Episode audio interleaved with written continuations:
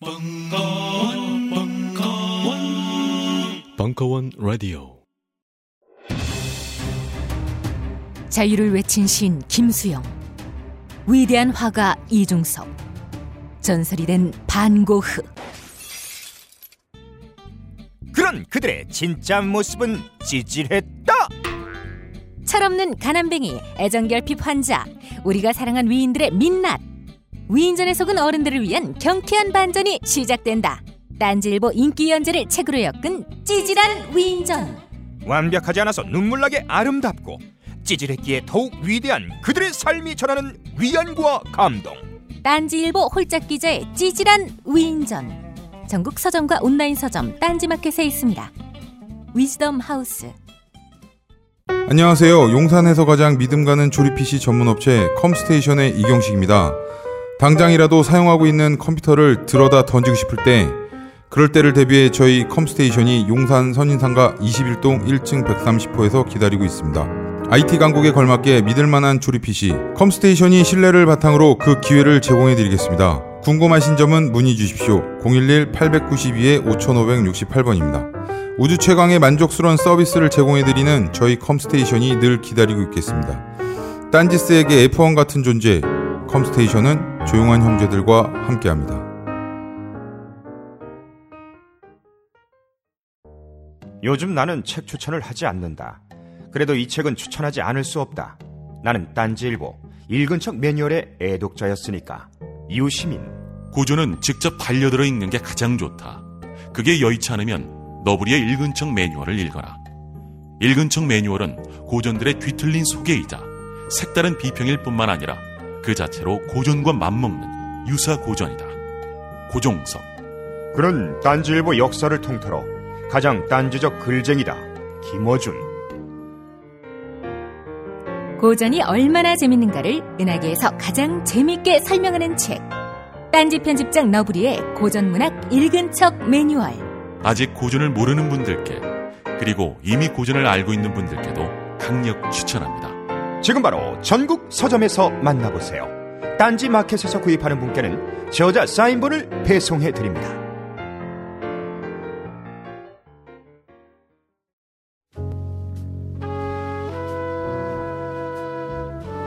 공포 시대의 공포 영화 월하의 공동 관람 2강 돈시겔의 신체 강탈자들의 치밀 일부 8월 31일 강연 알립니다. 강연 당시 녹음 장비 문제로 인해 간헐적으로 음질이 좋지 않습니다. 청취에 불편을 드려 죄송합니다. 안녕하세요. 네. 컨디션이 다들 좋으신 것 같은데요. 저는 너무 많이 영화를 봐가지고 지금 오늘 편집본 만드는데 생각보다 시간이 많이 들기도 했고 영화 편수를 좀 늘어나다 보니까 제가 늘상 12시 안 넘기겠다고 예고 드렸었는데 그게 목표이긴 해요. 근데 오늘은 넘어갈 수밖에 없는 그 볼륨이 좀 나와 있는 것 같아요. 그래서 12시 반에 끝내는 게 오늘은 목표이고요. 그래서 12시 넘다고 너무 섭섭해하지 마시고 또 중간중간에 집에 동선 때문에 가야 되시는 분들은 뭐 조용히 가셔도 괜찮습니다. 오늘은 제가 약속을 못 지키기 때문에 음, 12시 반쯤에 끝내면 다행이지 않을까 싶고요. 어, 오늘은 이제 돈 시겔의 1956년도 작품인 신체 강탈자들의 침입이란 영화, 소위 이제 Body Snatcher라고 불리는 원작 소설을 갖고 네 번이나 영화로 만들어졌어요. 이 작품을 포함해서. 의외로 이게 네 번씩 만들어졌어?라고 아시는 분들도 계시겠지만 최근에 만들어졌었던 그 톰 크루즈 옛날 부인 니콜 키드만 나오는 버전까지 생각해 보시면 이렇게 네 번씩이나 만들어졌다는 게 이 작품이 갖고 있는 힘이 대단하구나라는 것을 이제 확인할 수 있는 시간이 마련되어 있고요. 그게 추가 영상 때는 두 번째 때 얘기해 드릴 거고 제가 1950년대 영화들에 대한 관심이 사실 대단히 많이 있어요. 주로 이때 SF 영화들이 많이 등장을 하거든요. 1950년대 SF와 이제 호러, 공포 영화 결합돼서 나올 수밖에 없는 여러 가지 양상들이 있는데 어 그걸 많이 지우고 가려고 노력을 했지만 결과적으로 1950년대 영화들을 좀 많이 소개해드릴 수밖에 없는 맥락이 자꾸 자꾸 제 머릿속에서 일어나가지고 그 부분들을 좀 준비하느라 일부 때는 1950년대 공포 영화들의 상당히 주요한 흐름들 세 가지 코드가 있는데 그 코드들을 중심으로 말씀드릴 기회가 있을 것 같고요. 그리고 맨 마지막 때는 에이리언을 하는데 에이리언을 그래서 4부까지 만들어져 있잖아요. 3부, 4부는 일부러 안 건드리기로 했습니다. 말로만 말씀드릴 거고요. 그 이유 중에 하나는 1부, 2부 이후에 이제 90년대 만들어진 3부, 4부는 조금 뭔가 모자란 구석들이 있는 영화이기도 해요. 그리고 최근에 그 리들리 스콧 79년도에 에이리언을 만들었던 리들리 스콧이 지금 프로메테우스 시리즈를 시작을 했죠. 일종의 에이리언에 대한 프리퀄 영화라고 할 수 있거든요. 그 에이리언이 등장하기 이전에 그 일들이 어떻게 이루어졌나. 어, 에이리언 1979년도 리들리 스콧이 만든 영화를 보면 동일한 장면들을 확인할 수가 있습니다. 그 장면을 될 수 있으면 집어넣어서 편집을 해달라고 이제 제가 청해놨는데 나왔는지 안 나왔는지는 12시쯤까지 기다려 보셔야지 확인할 수가 있어서 어, 그런 아쉬움이 좀 있습니다. 어쨌든 지금 이제 보실 영화는 40분 정도로 편집되어 있는 돈시겔 감독의 신체 강탈자의 침입이고요. 어, 50년대 만들어진 공포 영화 중에 가장 뛰어난 걸작이라고 평가받을 뿐만 아니라 오늘 주로 이제 50년대 영화를 설명하면서 이야기 드릴 세 가지 주요한 그 당시의 공포의 요소들에 대해서 집약적으로 들어가 있는 영화이기도 하기 때문에 어, 이 작품을 피해갈 수는 없을 것 같다라는 생각이 들고 영화를 보시고 나면 어 그때도 이렇게 현대적으로 잘 만들었어? 라는 생각이 드실 것 같아요. 가끔 이제 한국에서도 돈 시기엘의 그 약간 B급적인 정서를 가지고 있는 공포나 이런 그 판타지물들을 어, 시네마테크를 통해서 이제 상영을 하는 경우들도 있는데 확실히 한국의 관객들은 통상적으로는 B급 영화를 그다지 좋아하지는 않는 것 같아요. 이게 약간 마니악하다고 여기는 것도 있는 것 같은데 B급 영화라고 하는 게 나올 수 있는 토대를 보면 그 시대가 좀 후졌다는 뜻이기도 하거든요. 뭔가 그 이상한 것들이 많이 나오는 거죠. 음모론적인 것들, 희한, 희한한 얘기들이 많이 나오는 그런 맥락 속에서 그런 B급 영화들이 나오는데 돌이켜 생각하면 한국은 그런 시대 때 B급 영화들이 잘 안 나와요.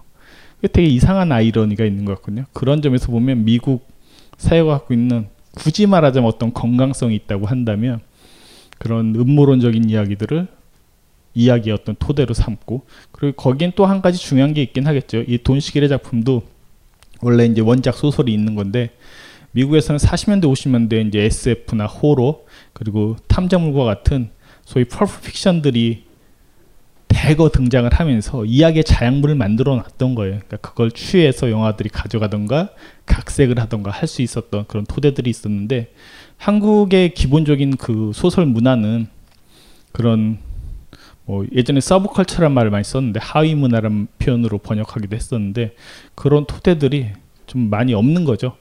그러다 보니까 뭐 그런 걸 좋아한다라고 하면 maniac하다고만 여기는데 사실 막 꼭 maniac한 거라기보단 이미 우리가 다 즐기고 있는 거예요. 뭐 지난 미드였던 엑스 파일이나 수많은 영화들을 통해서 드라마를 통해서 이미 즐기고 있었던 건데 어떤 자생적인 그런 그 장르 문화들, 장르 문학들은 좀 안 나오고 있는 편이긴 하죠. 그게 한국 사회의 어떤 특성이라고도 또 돌려서는 또 얘기해 볼 수도 있을 것 같아요. 어쨌든 오늘 그런 얘기를 하면서 어, 장르 문학에 대한 혹은 이런 high 문화에 대한 통찰도 얻어갈 수 있었으면 좋겠습니다. 그럼 일단 영화 보시고 나서 잠깐 쉬시고 그리고 50년대 걸 먼저 하는 게 아니고요. 오늘 이제 이 메인 작품에 대한 강연을 먼저 이어서 시작하도록 하겠습니다. 제가 영화 끝날 때쯤 올라와 가지고 다시 15분 동안 쉬시면서 커피 한 잔 마셔 주세요라고 말씀드릴게요. 그러면 영화 즐겁게 감상하세요. 신체 강탈자의 침입은 이제 아까도 말씀드렸듯이 1956년도에 만들어진 이 영화를 포함해서 총 4편이 만들어졌는데요. 어, 오늘은 이제 먼저 그 보신 40분, 42분짜리 편집본에 대한 얘기들을 중심으로 해서 어, 핵심적인 부분들을 먼저 나누고 그 다음으로 이제 넘어가도록 하겠습니다. 가장 중요한 질문 중에 하나가 뭐냐면 그 공포가 어디서 오는가 뭐 지난번에 제가 이제 일부 때는 연쇄살인마 영화들을 쭉 봤었잖아요. 연- 연쇄살인마는 뻔하죠. 사실 연쇄살인마라고 하는 어떤 악마적인 존재가 있으니까 그 존재에 대한 물음을 던지면서 그 이야기들이 시작되는데 그 존재들은 대부분 이제 사회 병리학적으로 어떤 요인들이 있고 그들이 우리 인간과 별반 다르지 않은 또 하나의 인간이라는 점에서 하지만 어떤 부분에서 인간성이 좀 제거되거나 말살되거나 소위 뭐 사이코패스처럼 그것들이 변형된 존재라는 점에서 이제 공포를 일으키는데 신체 강탈자 시리즈들에서도 동일한 문제들이 일차적으로 발생합니다. 뭐냐면 공포를 유발시키는 데 있어서는 제가 이제 이 강연을 통해서 다루는 공포 영화 중에 뭐 귀신들이 등장한다든가 뭐 괴수들이 등장하든가 이런 영화들은 뭐 드라큘라, 흡혈귀 뭐 이런 건 될 수 있으면 안 다루겠다고 말씀드렸어요. 물론 그 네 번째 때는 좀비가 있긴 합니다만 될 수 있으면 덜 다루는 이유 중에 하나가 아, 그런 것들은 사실 그 자체가 이미 비인간적인 표지이기 때문에 그다지 큰 공포를 일으킨다고 전 여기지 않는 부분이 있는 것 같아요. 이 돈시겔의 신체 강탈자의 침입이 보여주는 가장 명확한 것은 오로지 인간적인 것만이 비인간적인 공포라는 것을 유발시킬 수 있다는 점에서 가장 핵심적인 공포에 대한 메시지를 전해주는 것 같아요. 뭐냐면 인간인데 그런 거죠. 어, 내가 알던 인간이에요. 그리고 평소에 밥도 먹고 친하게 지내던 인간이에요. 근데 어느 날 그 인간이 달라 보인단 말이죠. 뭐 여러 가지 현실적인 이유들이 있겠죠.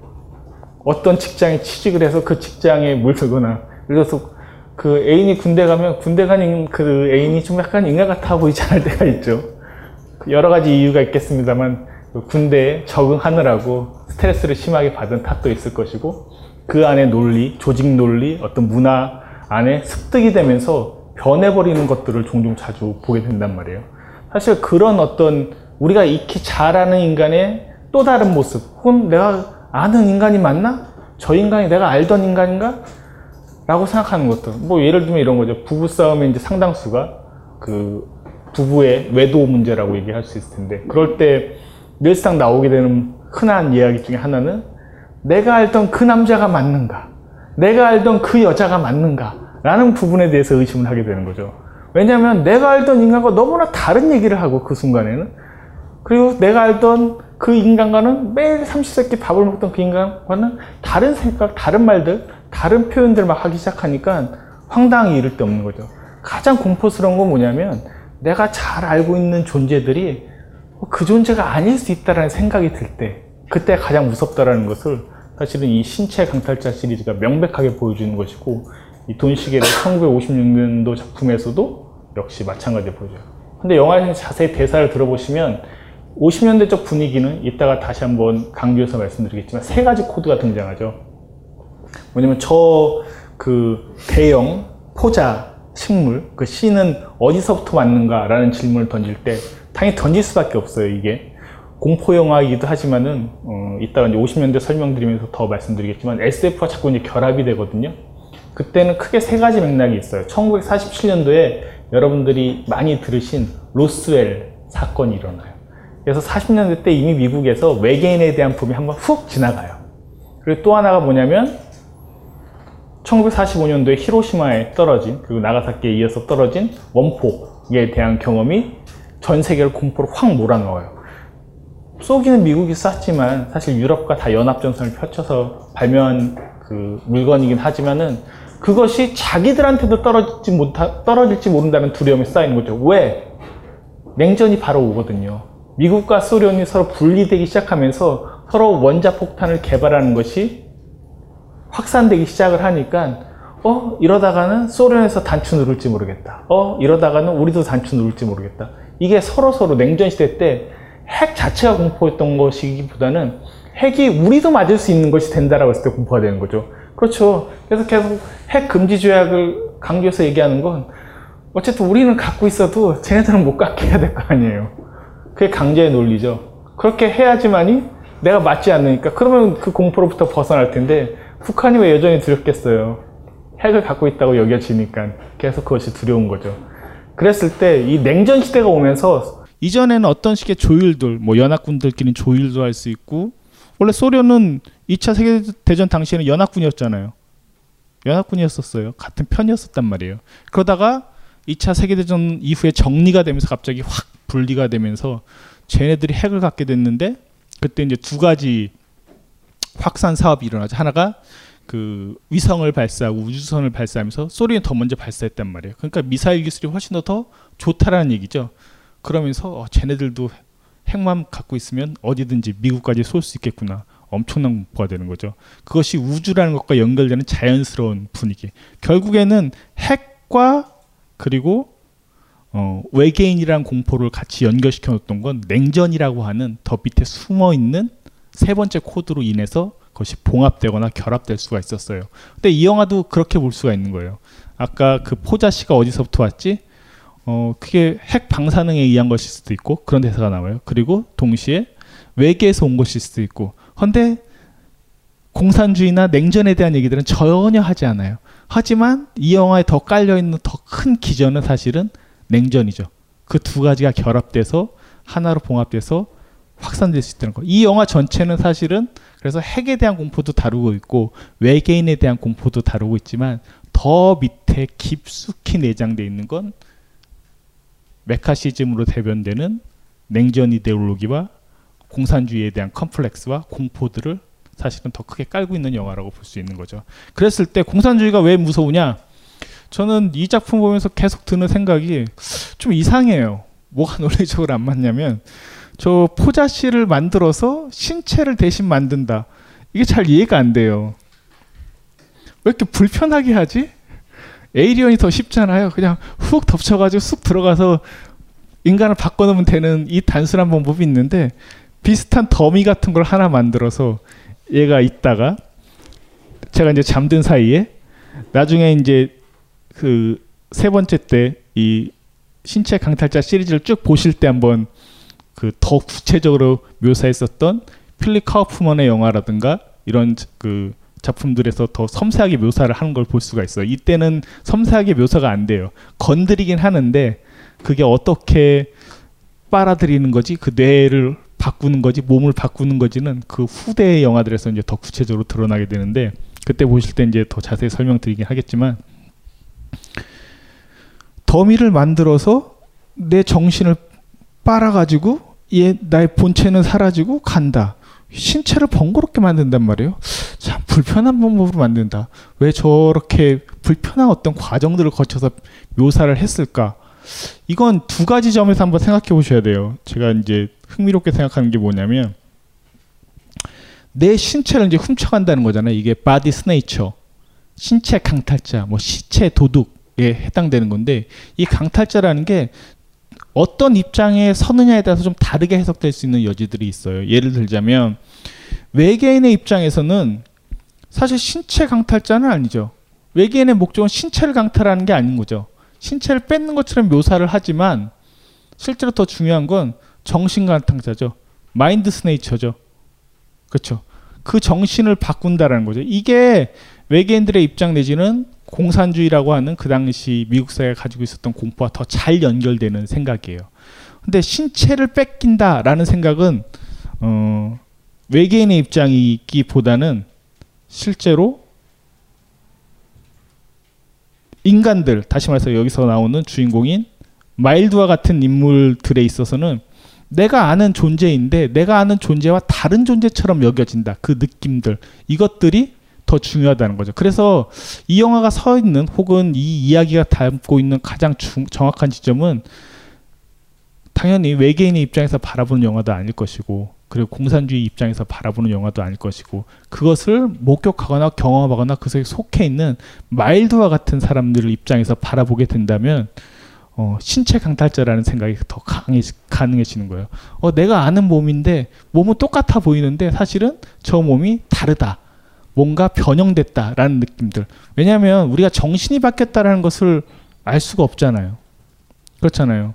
아까 뭐 제 군대 비유도 됐고 뭐 외도에 대한 문제도 이제 비유적으로 말씀드렸지만 그 사람이 좀 달라 보이는 때 사실 생긴 거 똑같잖아요. 어제 봤던 모습과 별반 다르지 않은데 다른 인간이다라고 여겨지는 건 정확하게 말하면 정신의 문제로 규정시키기 너무 어렵다는 거예요. 그것을 당하는 사람 입장에서 마일드와 같은 사람의 위치에 섰을 때는 저 인간이 저 인간이 아니다라고 말해줌으로써 그 신체가 다른 신체다라고 말해줌으로써만 구별짓기가 가능해진다는 거죠. 그런 관점에서 생각해 보시면 당시 뭐 메카시 이제 미국의 상원의원이 미국 내에 공산주의자들이 많다라고 하면서 매카시 리스트를 만들어냈을 때 그들을 다른 존재로 규정시키는 것이 훨씬 더 중요했었다라는 거예요. 그 리스트를 통해서 우리가 알고 있는 채플린이라든가 하워드 혹스라든가 당대 예술가들이나 중요했던 그 감독들이나 이런 지식인들이 너희들이 이렇게 보고 있지만 쟤는 원래 소련에 속한 소련에서 활동하는 스파이야 라는 어떤 그런 신체적인 범위를 다른 위치로 규정시켜 줌으로써만 그것이 가능했다는 거죠. 그런 점에서 신체를 도둑맞았다라고 하는 입장은 정확히 외계인의 입장이나 다른 주체들의 입장이 아니라 그것을 목격하고 경험하고 있었던 동시대 미국인들의 입장에서는 어, 저 몸이 바뀌었구나, 뭔가가 바뀌었구나라는 보이는 그 가시적인 것을 명명해 줄 때만이 가능했다라고도 얘기를 할 수가 있을 것 같습니다. 그 종종 저는 이런 숙주를 다루고 있는 공포 영화들을 자주 보게 되는 것 같아요. 그 여러분들이 아시는 유명한 SF 중에 숙주를 다루고 있는 영화들이 꽤 많이 있어요. 물론 이따가 소개해드릴 에이리언 같은 영화들도 그렇긴 합니다만 또 유명한 어, 이게 숙주를 다루는 영화였어? 라고 하시는 게 있, 어요 뭐가 있을까요? 혹시 떠오르시는 작품 있으세요?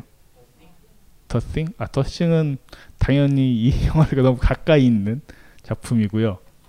안 그런 것 같은데 숙주를 다루고 있는 것, 인간을 숙주로 쓰는 것 내지는 어떤 매개체로 쓰는 것. 여기서 보면 그 꼬치의 이미지를 보셨잖아요. 그쵸? 꼬치와 같은 이미지가 등장하는 유명한 영화가 있어요. 오셔스키 남매 매트릭스란 영화를 보면요.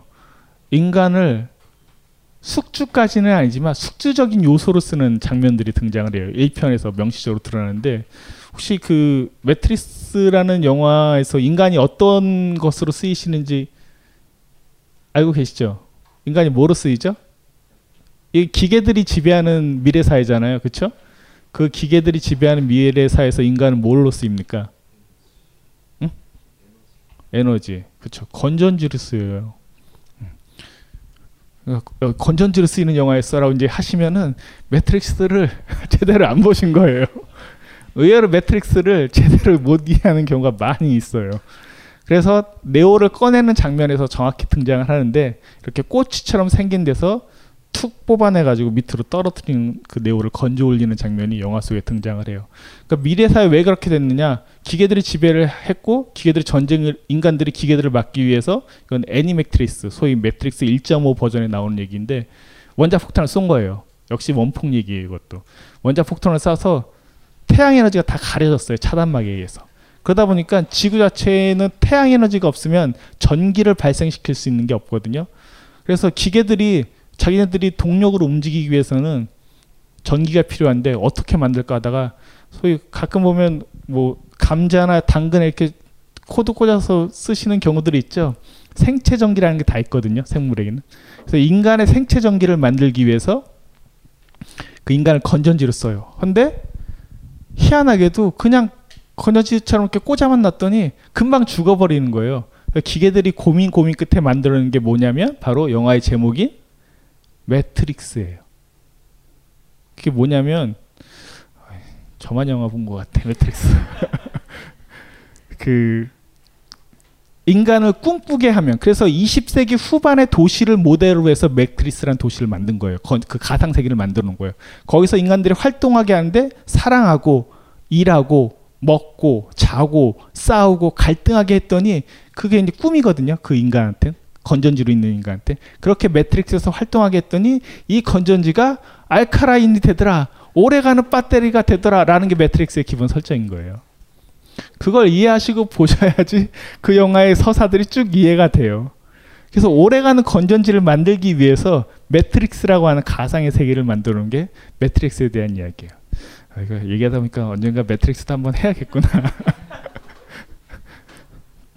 그게 이제 기본 설정이고 그런 식으로 어떤 숙주나 인간들의 어떤 원천적인 에너지들을 쓰는 영화들이 이렇게 다양한 SF들의 툭툭툭 중요한 설정으로 등장하는 경우들을 볼 수가 있는데 그 이 작품에서도 그 숙주를 키우는 모습들이 등장을 하죠. 그래서 인간을 숙주로 활용한다. 어떤 사상이나 저 어떤 생각들이나 기본 인성들을 표현하기 위해서. 근데 이 영화의 가장 재밌는 점은 사실 이제 최근에 만들어진 그 Body Snatcher 신체 강탈자 시리즈에 해당되는 인베이전이라고 하는 니콜 키드먼이 나오는 영화에서 더 많이 강조가 돼서 나왔던 건데 자 저렇게 변해버리면 다시 말해서 외계인의 숙주처럼 이제 쓰이게 되면 신체를 강탈당하면 좋은 게 뭐가 있느냐? 끊임없이 좋은 걸 주장해요 이 영화에서도. 고민이 없어져요. 음, 고민이 없어지고 평화로워지고 갈등이 없어지고 행복해진다라고 계속 주장을 하는 거죠. 그러니까 소위 말해서 가끔 그러잖아요. 어른들이 이렇게 여러분들도 좀 나이가 어렸을 때 보면 야 그 좋은 걸 왜 안 해? 하면 다 좋아져. 이렇게 얘기하는 경우들을 그런 논리들을 많이 들어보셨을 거예요. 비슷한 그런 논리로 얘기를 계속 하거든요. 생각해 보면 뭔가 어떤 이데올로기나 생각들을 감염시킬 때 늘상 전해지는 워딩 중에 하나는 그게 좋아 네가 아직 해보지 않아서 그런데 네가 아직 숙주가 안 돼봐서 그런데 신체를 아직 강탈당해보지 않아서 그런데 그게 생각보다 좋아 좋을 수 있다라고 보여진 거. 근데 이제 그게 미국 사회 다시 말해서 민주주의 사회 혹은 자유주의 사회 국가에서 봤을 때는 공포로 다가오는 거죠. 왜? 평화롭다는 것은 획일화됐다는 것, 동일화됐다는 것, 누구나 다 똑같다라는 얘기밖에 안 되는 거거든요. 그게 공포라는 거예요. 그런 점에서 어느 사회든 뭐 여러분들도 뭐 직장에 계시든 어떤 조직에 계시든 그런 그 선전 선동적인 문구들을 종종 경험하시게 될 거예요. 소위 말해서, 말해서 이제 교장 선생님 훈화 말씀과 같은 것들을 늘상 경험하게 되잖아요. 조직 사회는 늘상 있게 되는 것들 중에 하나거든요. 그게 뭐냐? 이 논리와 똑같은 거예요. 그 동일성의 논리 안으로 들어와라. 그러면 이 영화가 역으로 강조하고 있는 지점은 뭐라고 할 수 있냐면 다르다는 것, 차이가 있다는 것이야말로 인간적 존재론을 구성하는 데서 가장 중요하다는 것을 역설적으로 말해주는 영화라고 얘기할 수 있어요. 그러니까 달라야 돼요. 뭔가 달라야 되고, 뭔가 삐딱해야 되고, 뭔가 엇나가야 되고, 똑같지 않아야 되는데, 여러분들 한번 생각해 보세요. 냉정하게. 생각해 보시면은, 우리도 영화를 보고 이제 논리적으로는 이런 어떤 철학적 질문으로는 그래 다른 게 좋은 거야라고 얘기하지만 한 가족 내에서 예를 들어서 부모로 살아갈 때 아이들이 내 말 안 듣고 다름을 강조하고 있으면 어떻게 되겠어요? 짜증 나죠, 화나죠. 그럼 뭘 가합니까 그때?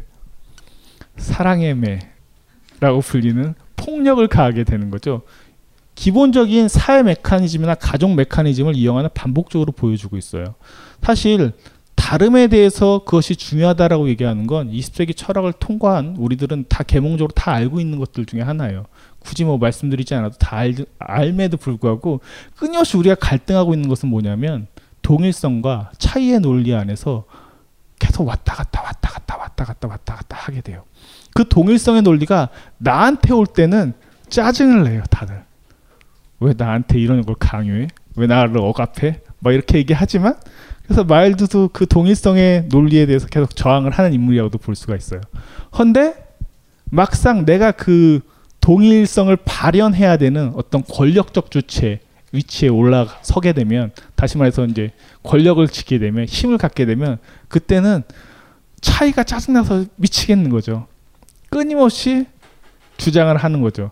야, 좀, 좀 따라오지. 좀 오늘은 좀 말 좀 들어야 되지 않겠어? 인간이라고 하는 건 20세기 넘어서 지금 21세기까지 온 현재적 주체들은 이 갈등 사이에 여전히 놓여 있다고 해도 과언이 아닐 거예요. 우리가 개몽화됐기 때문에 나름 깨어져 있기 때문에 논리적으로는 다른 게 중요하다는 것을 다들 알고 계시지만 현실적으로나 실질적으로나 그 권력적 주체의 위치에 올라가기 위해서 노력하는 거잖아요. 그렇죠. 사회에서 승진한다는 것, 위로 올라간다는 것은 어쩔 수 없이 권력적 주체의 자리에 오르게 되는데 그럼 올라가서 밑에 그 군대에 이제 고참 병장이 됐는데 쫄따구들이 한 20명, 30명 쭉 있는데 야 니네 마음대로 해 이렇게 얘기할 수 있겠어요? 그럴 수 없다라는 거예요. 그 안에서 들어갔을 때 막상 동일성의 논리를 유포하고 있다는 거죠. 이 영화가 갖고 있는 가장 큰 보편성 중에 하나는 그 점에 있다고도 얘기할 수 있어요. 그래서 사실은 신체 강탈자 시리즈들이 반복적으로 얘기하는 핵심적인 주제는 이 말들은 어떻게 하면 안 돼요? 어떻게 하면 큰 일이 나요? 그죠. 잠들지 말라고 하는 영화예요. 깨어 있어라, 항상 깨어 있어라라고 말하는 영화예요. 이데올로기적으로 얘기하자면. 근데 항상 깨어 있는다라는 것이 얼마나 힘들고 금방금방 마비가 되고 금방금방 졸음이 오고 금방금방 눈꺼풀이 감기는가를 보여주는 영화가 우리가 철학적으로 해석할 때는 돈 시겔의 신체 강탈자들의 침입이라고도 얘기를 할 수 있어요. 깨어 있는다는 게 힘든 거죠. 그러니까 정신줄을 종종 놓게 되잖아요. 그죠?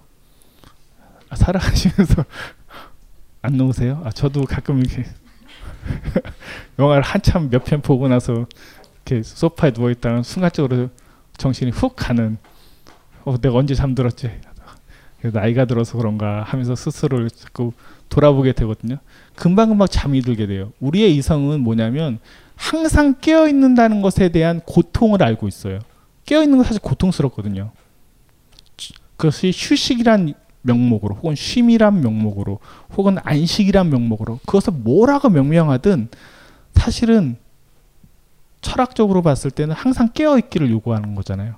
모든 철학들의 핵심들은 그래서 네가 항상 깨어 있어서 뭐 칸트서부터 계속 반복되는 계몽주의적 철학은 깨어 있어서 그 한 목적성에 맞게 네가 살아가야 된다라고 얘기하는데 종종 잊어버려요. 맛있는 거 먹다 보면 아 맛있어 하면서 더 주세요 하다 보면 그 생각이 훅 지나간단 말이에요. 사랑에 빠져 있을 때 미쳐 있는 거죠. 사랑에 빠진다는 것은 어느 정도 미치는 감정이잖아요. 미치지 않은 것은 사랑에 빠지는 감정은 아니거든요. 특히 남녀 사이에서 뭐 여러 가지 형태의 사랑들이 있겠습니다만 그랬을 때는 이성이 안 들어가죠. 옆에서 그러잖아요. 친구를 말릴 때, 야 내가 보기엔 그 남자 좀 이상해. 일배일지 모르겠어. 막 이렇게 얘기하는데도 불구하고 무슨 소리야. 집안 좋고 애 멀쩡하고 괜찮아. 뭐 이렇게 얘기하면서 마비가 되어버리는 거죠. 사실은 우리가 깨어 있다라는 거 하는 것은 단순히 눈을 감거나 휴식한다라는 의미뿐만 아니라 어떤 것에 의해서 이성적인 것들이 마비가 되는 순간들도 늘상 경험을 할 수밖에 없기 때문에 그런 순간들을 다 포함하면 깨어 있는다고 하는 것은 더 복잡하고 광범위한 문제들을 야기시켜요. 그래서 영화를 보고 있다 보면 전 마일드하고 베키, 베키였죠? 그 여자. 베키하고의 관계 속에서 보면 아, 이해가 돼요. 저 같았어도 어느 순간에 이제 잠을 선택했을 거예요. 저도 예전에는 그 이제 이 영화에서 계속 반복되는 돈 시겔뿐만 아니라 다른 신체 강탈자들 시리즈를 봐도 계속 중간 중간에 무의식적으로 튀어나온 대사는 잠들면 안 돼, 잠들면 안 돼, 잠들면 안 되거든요. 잠들면 안 된다라고 얘기하지만 그 얘기인즉슨 인간은 언제든지 잠들 수 있는 존재이며 잠들 수밖에 없는 존재라는 거죠. 고야의 그림 중에 잠이 들었을 때 그 악령이 이렇게 등장하는 유명한 그림이 있어요. 사실은 우리가 잠들면 다른 세계, 어너더 월드를 받아들이는 그 순간들이 된다고도 볼 수 있거든요. 그리고 사실은 꿈은 어느 정도 또 필요하다고도 얘기해요. 근데 꿈이 필요한 것들을 다 인정하면서도 이런 영화들을 보고 있으면 이제 힘든 거죠. 아, 언제까지 깨어 있어야 되는가? 그 깨어 있음을 위해서 여기서 소비하는 것들이 되게 또 변태적이에요. 뭘 필요로 합니까? 옛날에 공부하실 때도 어쩌다 한 번씩은 드셔보셨을 거 아니에요. 저는 가끔 이제 영화제를 하기 때문에 영화제 때문에 너무나 싫어하는 성분임에도 불구하고 타우린이 잔뜩 들어있는 수많은 음료체들을 이제 막 먹기 시작을 해요. 그럴 때가 있는데 각성 할 것들을 요구받잖아요. 저도 이제 커피 중독이어서 늘상 커피를 달고 사는 인간 중에 하나인데 뭐 커피, 니코틴, 알코올도 각성 성분이긴 한데 참 드는 데 같긴 합니다만 그런 것들이 또 되게 중요한 주제로 부각을 하는 거죠. 그러면 약물 적인 것들을 통해서 깨어 있는 것은 과연 정당한 것인가라는 문제로 또 다시 반문하기 시작하면 복잡한 얘기를 할 수 있어요. 이따가 이제 개보학 때 패컬티라는 영화도 보여드릴 텐데 패컬티는 그 각성을 되게 흥미로운 요소로 활용하고 있는 하이틴 신체 강탈자 시리즈라고도 말씀드릴 수가 있을 것 같아요. 각종 사회 비리에 처절한 똥침을 날려온 딴지일보가 마켓을 열었습니다. 기자들이 검증해 믿을 수 있는 상품들을 은하계 최저가로 판매하여 명랑한 소비 문화 창달에 이바지할 딴지 마켓. 이제 신뢰를 쇼핑하세요. 주소는 마켓.딴지.com.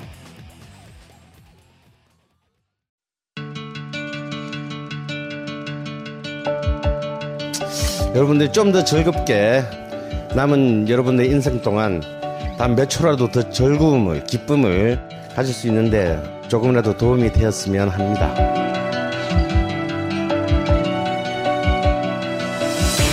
미국 역사에서부터 비엔나 궁정을 거쳐 한국 근현대사까지 강헌이 주목한 음악사의 역사적 장면들 음악평론가 강헌의 첫 책 출간 이름하여 전복과 반전의 순간 지금 바로 딴지마켓에서 구매하실 수 있습니다.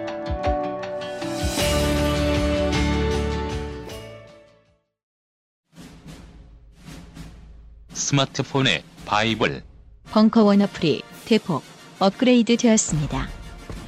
강좌 및 강의별 결제 기능 탑재 멤버십 회원이 아니라도 벙커원 동영상들을 골라볼 수 있는 혁신.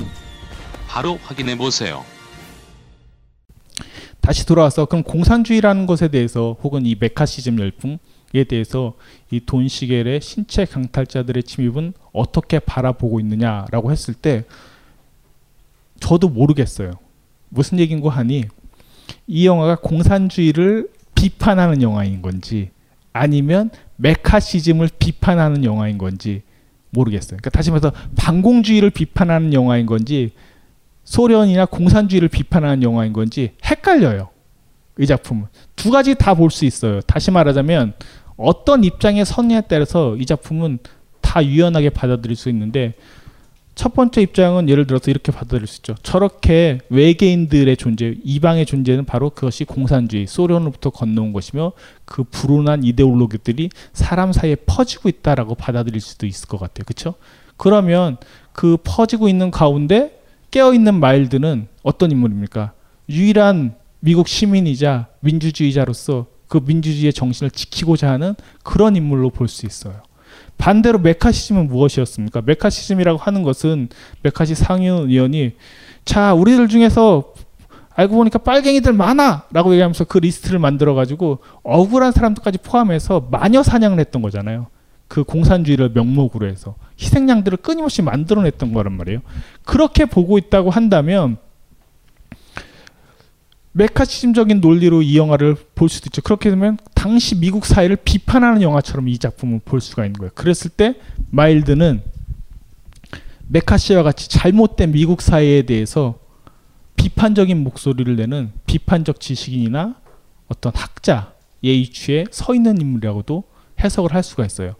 사실 두 위치가 너무나 양극단에 놓여 있는 지점이어서 어, 어떤 하나로 딱 귀결됐으면 좋겠는데 1950년대 영화들은 다 그 양 가르마를 다 타서 다니고 있어요. 그게 상당히 미묘해요. 왜 50년대 영화들이 좀 특이하냐면 저거를 좋다라고 말하는 건지 나쁘다고 말하는 건지가 헷갈려요. 메카시즘의 편에 서, 서 있는 건지 아니면 메카시즘을 비판하는 편에 서 있는 건지가 헷갈린다는 거죠. 물론 역사가 흘러가고 나서 지금은 메카시즘이라는 것이 얼마나 폭력적이었는가가 다 밝혀져 있기 때문에 많은 사람들이 이 영화를 해석할 때 메카시즘을 비판하는 영화 쪽으로 보려고 합니다. 그것도 인간의 의지이자 노력인 거죠. 이 영화가 그 시대에 속했고 그런 부분들을 직접적으로 건드리고 있는 그런 영화이다 보니까 아 이게 메카시즘이 저렇게 모든 시, 미국 사회를 대동단결시켜서 마녀 사냥을 하고 있어. 그래서 그것들을 비판하는 영화인 거야. 라고 보실 수도 있지만 한편으로는 그것이 일어나게 된 근간에는 소련에 대한 혹은 공산주의에 대한 미국 사회 극혐들이 있었거든요. 지금은 뭐 이제 여혐 때문에 계속 트위터가 뜨겁습니다만. 근데 저는 어떤 식의 됐던 여혐 얘기가 나왔으니까 그러니까 혐이라는 말 자체가 쓰면서 그것이 이슈화되거나 중심화되는 것들이 역시 이런 여지들을 만들어내는 것 같아요. 그거는 양갈래, 양날의 검이 돼버려요. 이쪽도 공격할 수 있지만 동시에 저쪽도 공격하게 되는 두 가지 논리들을 이제 극단화시켰을 때 다 발생시키는 거거든요. 그래서 이 영화가 지금 보셨을 때도 그 옛날 영화처럼 보이지 않는 이유 중에 하나가 뭐냐면 계속 한국 사회가 지금 복잡한 그 보수주의적 물결 속에서 걸어가고 있는 혐오와 유행과 물결과 이데올로기적 감염에 대한 논리들이 계속 겹쳐지기 때문에 쉽게 쉽게 여러 가지 것들을 연결시켜서 해석하실 수 있는 여지가 많은 영화라고 볼 수 있어요. 사실 작품은 어느 한쪽에 속했기보단 그 두 가지를 이제 다 가져갈 때 논쟁점을 만들어낼 때 더 흥미로울 수 있다라고 저는 생각을 하는데 그런 점에서 보면 좀 이 작품이 어떤 하나의 도구가 될 수 있다면 긍정적인 의미에서 도구가 될 수 있다면 이것을 가지고 비판적인 담론들을 끌어갈 수 있는 여지들이 어, 더 많았으면 좋겠다라는 게 개인적 바람이기도 하고요. 그리고 이제 두 번째는 이제 또 말씀드리고 싶은 게 이제 어떤 시대적 배경과 이 영화가 갖고 있는 기본적인 질문에 대해서 먼저 말씀드렸는데 어, 또 하나의 그 공포를 하나 더 단계를 더 들어가서 이제 얘기해드리고 싶은 테마 중에 하나가 뭐냐면 최후의 인간이라고 하는 이런 공포 영화의 중요한 테마가 있어요.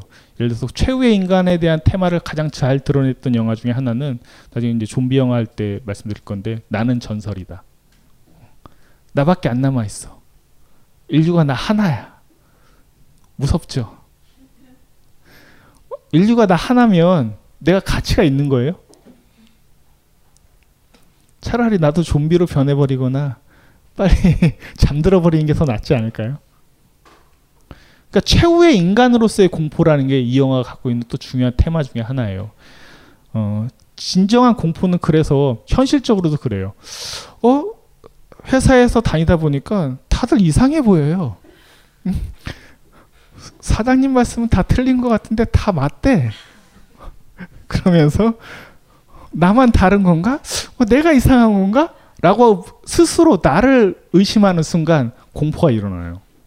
가장 중요한 공포는 사실은 나를 의심하는 순간에 일어나거든요.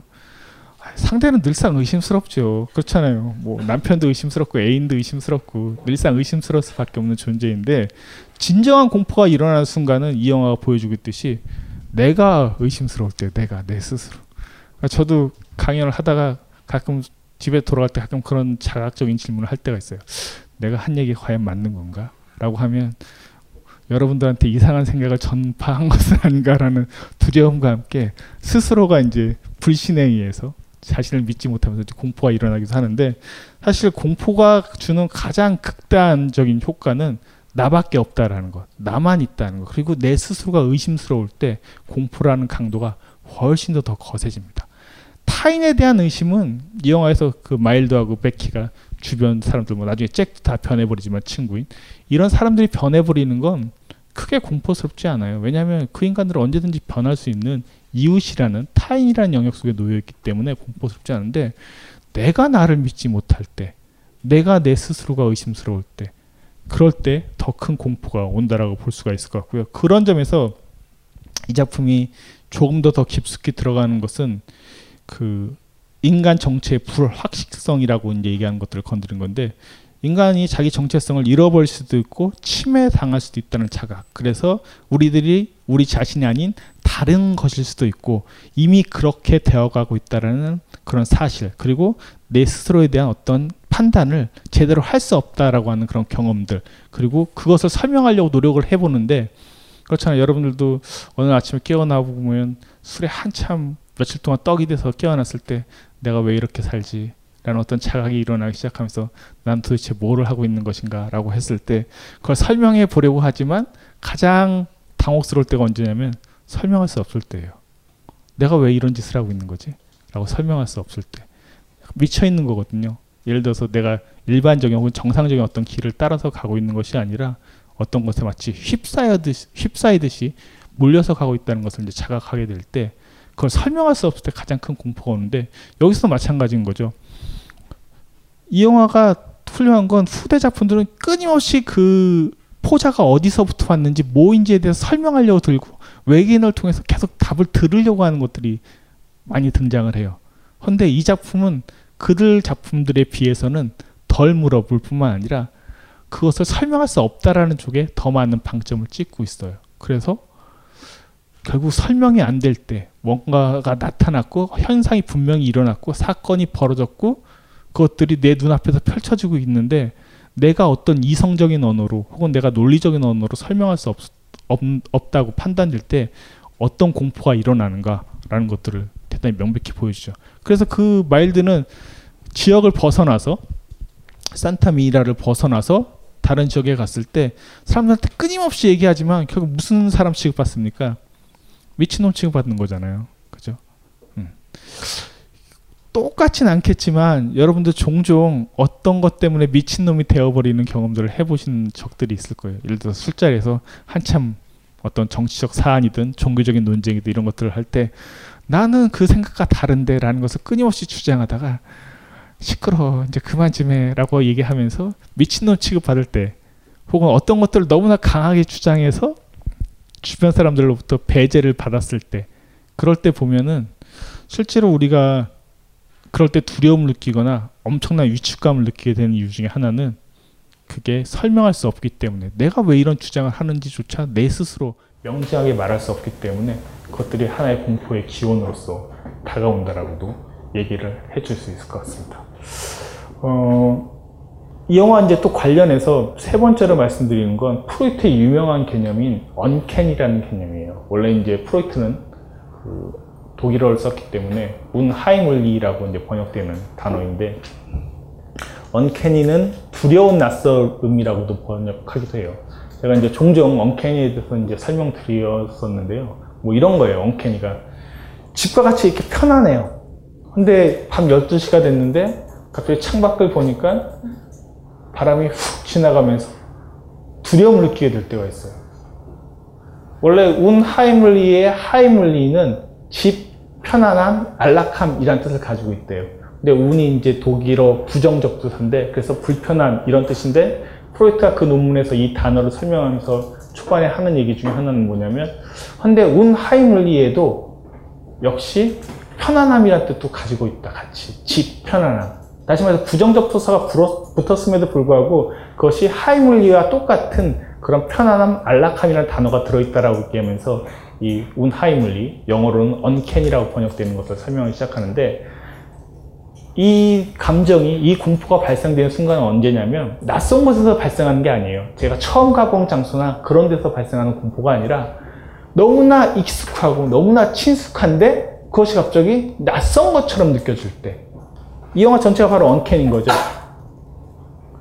저 사람들은 매일 똑같이 내가 보던 이웃들이거나 나의 환자이거나 그 사람들인데 내 아내이거나 내 여자친구거나 그런 사람들인데 어느 날 그들이 그들이 아니다 라고 했을 때 진정한 언캐니한 공포가 온다. 이건 프로이트의 이 공포에 대한 개념은 이후에도 수많은 공포 영화에서 반복되는 가장 중요한 핵심적인 것 중에 하나예요. 그래서 드라큘라나 제가 뭐 이런 영화들 뭐 늑대인가 이런 걸 덜 다루거나 안 다루는 이유 중에 하나가 그건 캔이에요. 언캐니하지 않다고요. 어? 아, 그러니까 캐니하지 않구나. 캔이 편한 거. 그러니까 그건 애초부터 이상한 거예요. 이상한 거기 때문에 편안한 것에 발생되는 어떤 공포가 아니라는 거죠.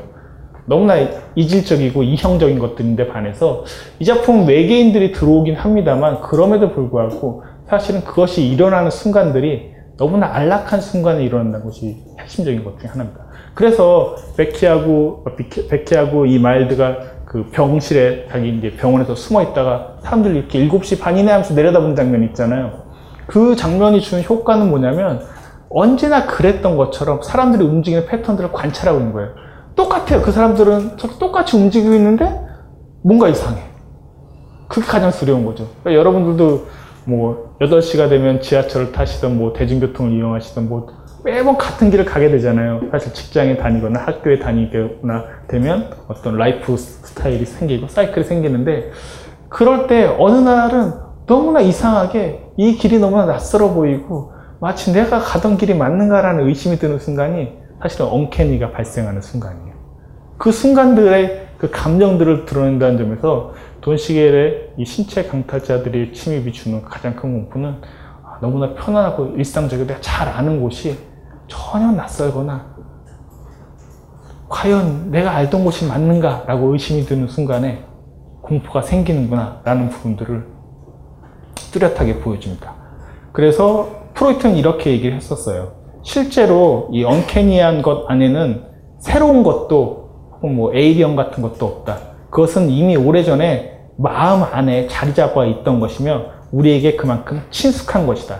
이 언캐니한 공포라고 하는 것은 낯선 것이 아니라 우리에게 이만, 이미 다 알고 있는 친숙한 것이에요. 하지만 단지 어떤 억압의 과정, 프로이트의 전형적인 용어죠. 프레스는 억압을 통해서 소외되어 버린 것이기 때문에 그래서 그 엉캐니한 것들이 발생한 순간은 내가 눌러서 억압시켰던 것들이 갑자기 튀어오르는 순간. 억압되어 있는 것들은 반드시 언젠가는 우리의 무의식 속에 저 깔려 있다가 튀어오르기 마련이거든요. 그래서 뭐 히스테리나 이런 것들은 이제 프로이트는 더 많이 관심을 가졌는데 히스테리가 발생하는 순간이 억압에 의해서 내가 눌러놨어요. 근데 예를 들어서 억압 기제를 발동시키는 뭐 예를 들면 시계를 보면 마치 그 피터팬의 후크 선장처럼 시계 소리만 들으면 갑자기 놀라게 되는 것처럼 그것들이 발동하기 시작하는 거죠. 그 무의식에 풀려난 어떤 실마리, 기제만 만나게 되면 언제든지 풀려날 수 있다는 거예요. 근데 그 어느 순간에 그것이 풀려나는가 이것이 이 영화 전체와 관련해서 가장 핵심적으로 또 질문해야 될 것 중 하나입니다. 재밌게도 이 돈시계의 신체 강탈자들의 침입은 의외로 그 한 남자의 결혼에 대한 불안과 공포를 가지고 있는 영화예요. 다시 말해서 가족에 대한 공포 영화라고도 볼 수 있어요. 전혀 가족 공포 영화처럼 보이지 않으실 수 있겠으나 이게 엑소시스트나 오맨이 아님에도 불구하고 사실은 가족 공포적인 공포적인 요소를 대단히 크게 가지고 있어요. 뭐냐면 이 마일즈라고 하는 인물은 어떤 남자예요? 결혼적인 관점에서 봤을 때 모르시겠어요? 결혼했었어요, 안 했었어요? 네. 그 전체 편집본을 안, 안 보시면 이게 잘 안 들어가는데 돌싱이에요, 돌싱. 돌싱이에요. 돌싱이고 그 여자는 이제 역시 또 옛날에 좋아했었던 옛날 애인이었던 거죠. 다시 그 여자 만나면서 잘 될까 말까를 계속 저울질하는 얘기예요. 그래서 그 여자랑 잘 됐어. 돼서 이제 왜 위기의 순간에 여인 그 연인들은 늘상 결합하기 마련이잖아요. 응? 되게 중요한 서사거든요. 저희가 이제 다음 시간에 히치콕 영화를 할 텐데 히치콕 영화의 가장 중요한 공식 중에 하나는 범죄에 공모된 연인들을 주인공으로 내세운 경우들이 많아요. 뭐 39계단이라든가 북북서로 진로를 돌려라든가 이런 영화들 보면 범죄와 연루되어 있을 때 혹은 위기를 같이 경험할 때 그래서 같이 놀이공원에 가는 거거든요. 그래서 공포 영화를 보러 가는 거거든요. 그랬을 때 갑자기 대동단결에 어머 하면서 갑자기 이제 매달리게 되고 남자는 아, 괜찮아 괜찮아 하면서 자기도 쫄고 있는 거죠. 아, 무서워 하면서 그래서 바이킹을 타는 거 아니겠습니까? 사실은 그게 왜 연인들의 그 오락시설로 바이킹이라든가 이런 무서운 것들이 발달했냐라고 한다면 그럴 때 사람은 서로 상호 의존적이 되고 단결하기 마련이에요. 그 위기를 통해서 이 사람들도 이제 새로운 커플로 탄생하게 됐는데 탄생됐어요. 그죠? 심지어 이제 폐 탕정총까지 다 도망가서 탄생이 되는 순간에 이 남자 결국 확인하게 되는 거잖아요. 아니 이 여자도? 라고 하면서 끝나는 영화예요. 커플 서사적인 관점에서 보면은 돌싱이 새로운 연인을 취하는 과정에서 결합하려고 했으나 결합이 다 되어 가는 것 같다가 나중에 이 여자나 그 여자나 별반 다른 게 없는 똑같은 인간들이구나 라는 것을 공포로 경험하면서 돌아서는 거예요. 돌아서게 되는 순간이 언제입니까? 키스를 하고 나서 딱 봤더니 아닌 거죠. 정말 끔찍하겠죠. 그죠? 밤에 열심히 사랑도 하고 다 좋았었는데 아침에 일어나고 다시 아침에 키스를, 모닝 키스를 하려고 보니까 아닌 것 같은데 라고 느끼는 황망함과 뭐 흡사하다고 말씀드린 거 좀 약간 오버인 것 같고 그런 느낌들을 주는 그런 커플 서사로도 이 영화를 볼 수 있어요. 그랬을 때 마일즈 입장에서는 결혼에 대한 공포라는 것이 이 영화 안에 되게 중요하게 깔려 있는 개인적인 저 캐릭터의 공포감이라고도 볼 수 있고 계속 가족 안의 공포들이 다뤄지고 있죠. 아이가 우리 엄마가 아니에요. 라고 말하고 있고 아내가 내 남편이 아니에요. 잔디 깎는 남자 보고 내 남편이 아니에요. 라고 말하고 있는 거. 끊임없이 사실은 이 영화에서 말해지는 사람들이 이 마일드라는 의사를 찾아와서 의심을 전하는 건 우리 엄마가 아니에요. 내 남편이 아니에요. 내 여자가 아니에요 라고 말하는 부분들로 반복되고 있다는 것들은 우연은 아닌 거죠. 사실 1950년대 영화잖아요, 이 작품이. 그죠? 50년대 때 가장 인기를 누렸던 대중적인 장르는 제가 이제 신의 루멘을 통해서 했던 영화인데, 그 더글라스 서크로 대명되는 멜로드라마들이 하나의 전성기를 이뤘던 시기이기도 해요.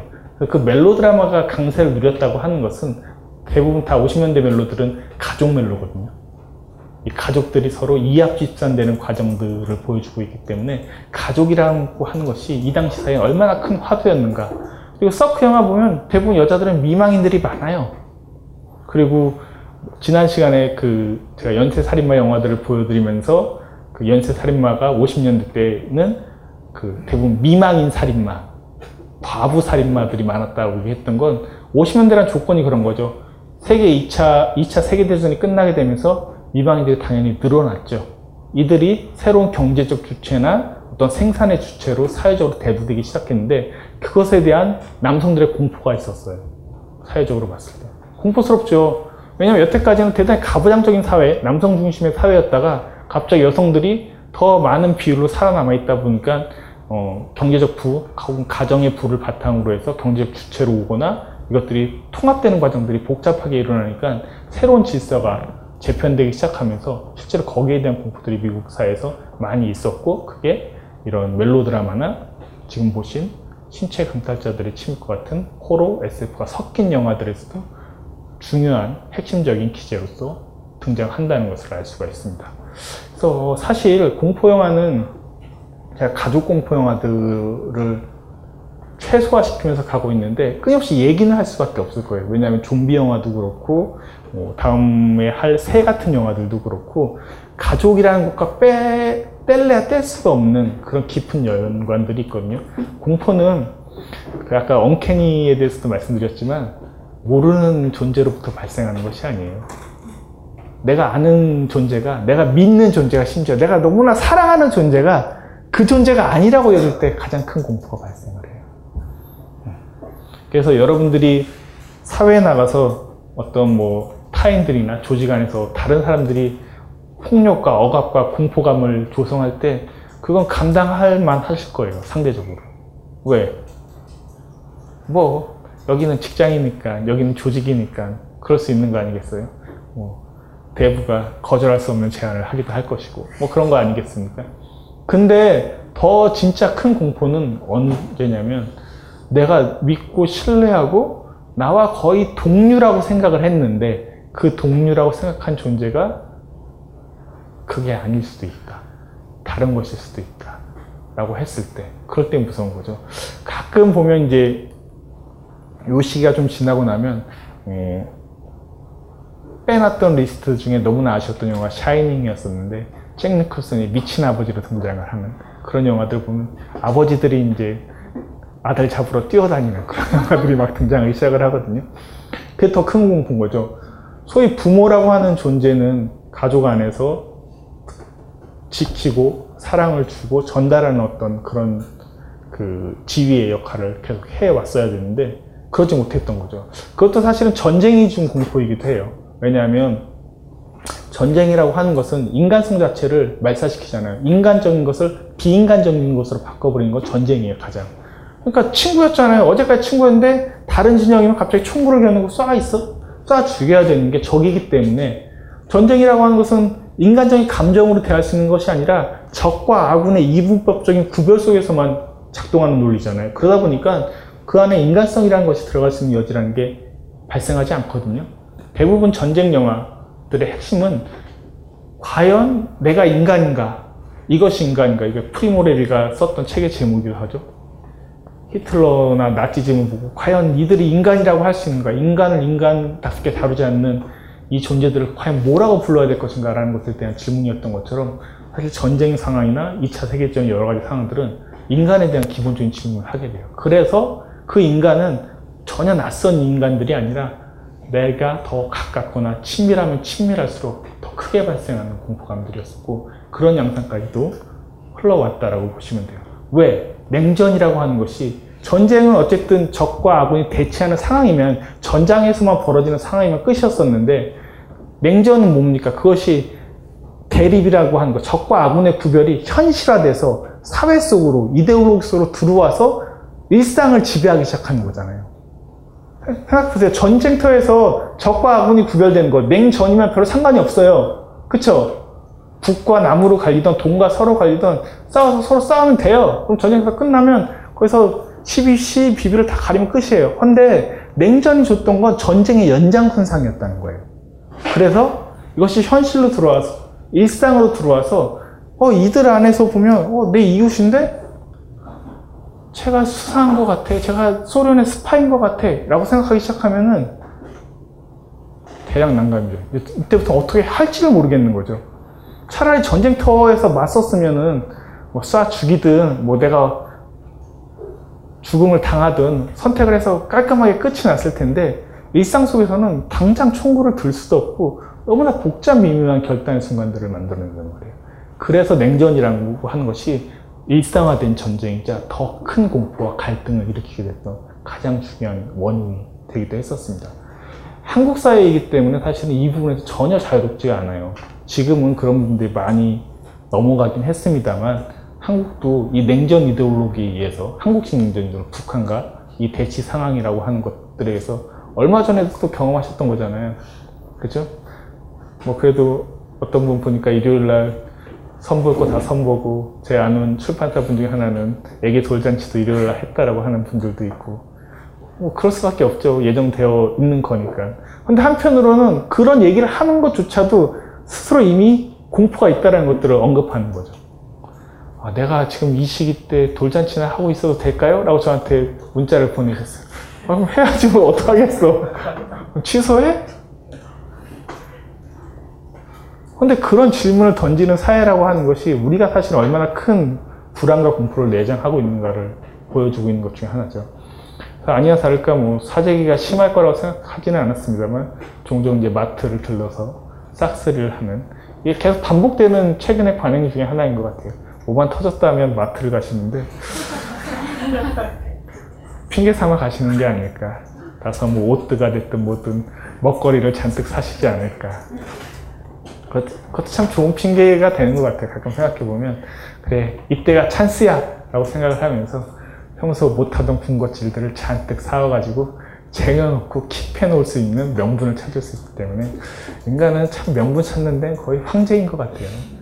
그 무엇보다도. 그런 차원에서 전쟁이 일상화가 된 냉전이라는 생각을 해보시면 이 영화 건드리고 있는 지점들이 공포야말로 우리가 알고 있는 비현실적인 공간에서 벌어지는 것이 아니라 사실은 대단히 현실적인 공간에서. 그 이데올로기 검증이라고 하는 건 참 검증하기도 어려워요. 그게 뭐 거짓말 탐지기로 드러나겠습니까? 뭐 그런 것도 드러난다고 하는 것들이 이제 영화 속에 막 드러나요. 그 존 프랑켄하이머가 만든 그런 최면술을 다뤘던 Manchurian Candidate 그것도 리메이크가 됐던 영화들 같은 거 보면은 그런 것들은 이제 최면술, 뭐 마약, 그 자백의 방식 뭐 이런 것들을 이제 다루고 있는 영화들이 있거든요. 그런 것들도 끊임없이 나오는 걸 보면은 아, 정말로 검증하고 싶었던 건 사람이 사람에 대한 어떤 사상 검증이 아닌가 싶은 생각이 들기도 하는 거죠. 이따가 이제 개부학을 말씀드리면서 그 신체 강탈자의 가장 희화된 버전 보여드리진 않습니다만 그 사례를 말씀드리고 싶었던 게 뭐였었냐면 웨닝 블랙이었었어요. 웨닝 블랙도 이 영화의 계보에 놓여 있는 저 극단화된 포스트 모던한 영화 중에 하나라고 말씀드렸었어요. 그 얘기는 뭐예요? 너희들이 알고 있는 디카프리오나 이런 사람들이 다 알고 보니까 외계인이야! 라고 말하는 영화였잖아요. 코믹하게 말하지만 사실은 그 뿌리는 여기 있어요. 그게 희화되고 팝콘화 되면서 흘러왔던 거예요. 여전히 여러분께서 보시는 많은 영화들의 뿌리는 신체 강탈자 영화들이라고 하는 계보 속에 놓여 있었고 돈 시겔의 이 작품이 그 스타트 지점들을 흥미롭게 건드려주면서 50년대 풍요로운 공포 영화와 SF의 결합들의 다양한 양상들을 대변해서 보여주고 있습니다. 일단 이 영화에 대한 얘기는 여기까지 드리기로 하고요.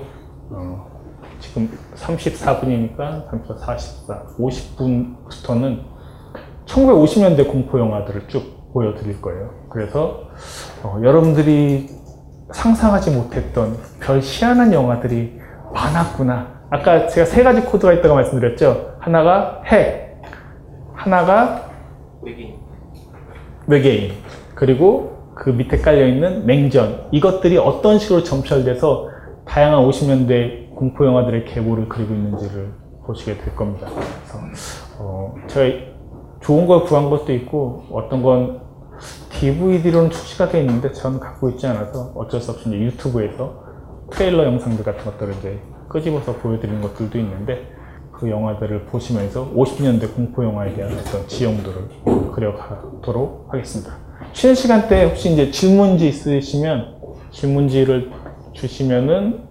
나중에 그 질의 응답을 할 때 받아서 말씀드릴게요. 질문지 어디다 드리면 되죠?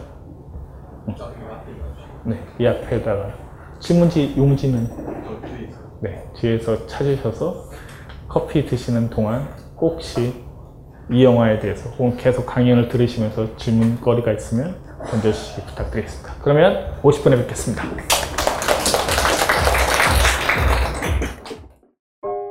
우리는 생각했습니다. 실외는 가까운 곳에 있다고. 우리가 파는 것은 음료 몇 잔일지 모르지만 거기에 담겨 있는 것이 정직함이라면 세상은 보다 건강해질 것입니다. 그래서 아낌없이 담았습니다. 평산네이처, 아로니아 친, 친, 친. 지금 딴지마켓에서 구입하십시오.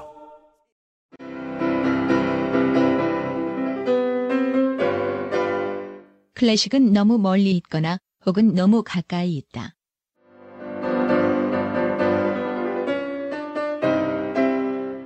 재수 없는 천재주의 예술사관이 아닌 시대 속 존재로서의 클래식 음악사. 지휘자 겸 피아노 박사의 실현과 함께하는 퍼포먼스형 강좌. 시대 정신과 음악 양식 모두를 아우르는 입체적 이해.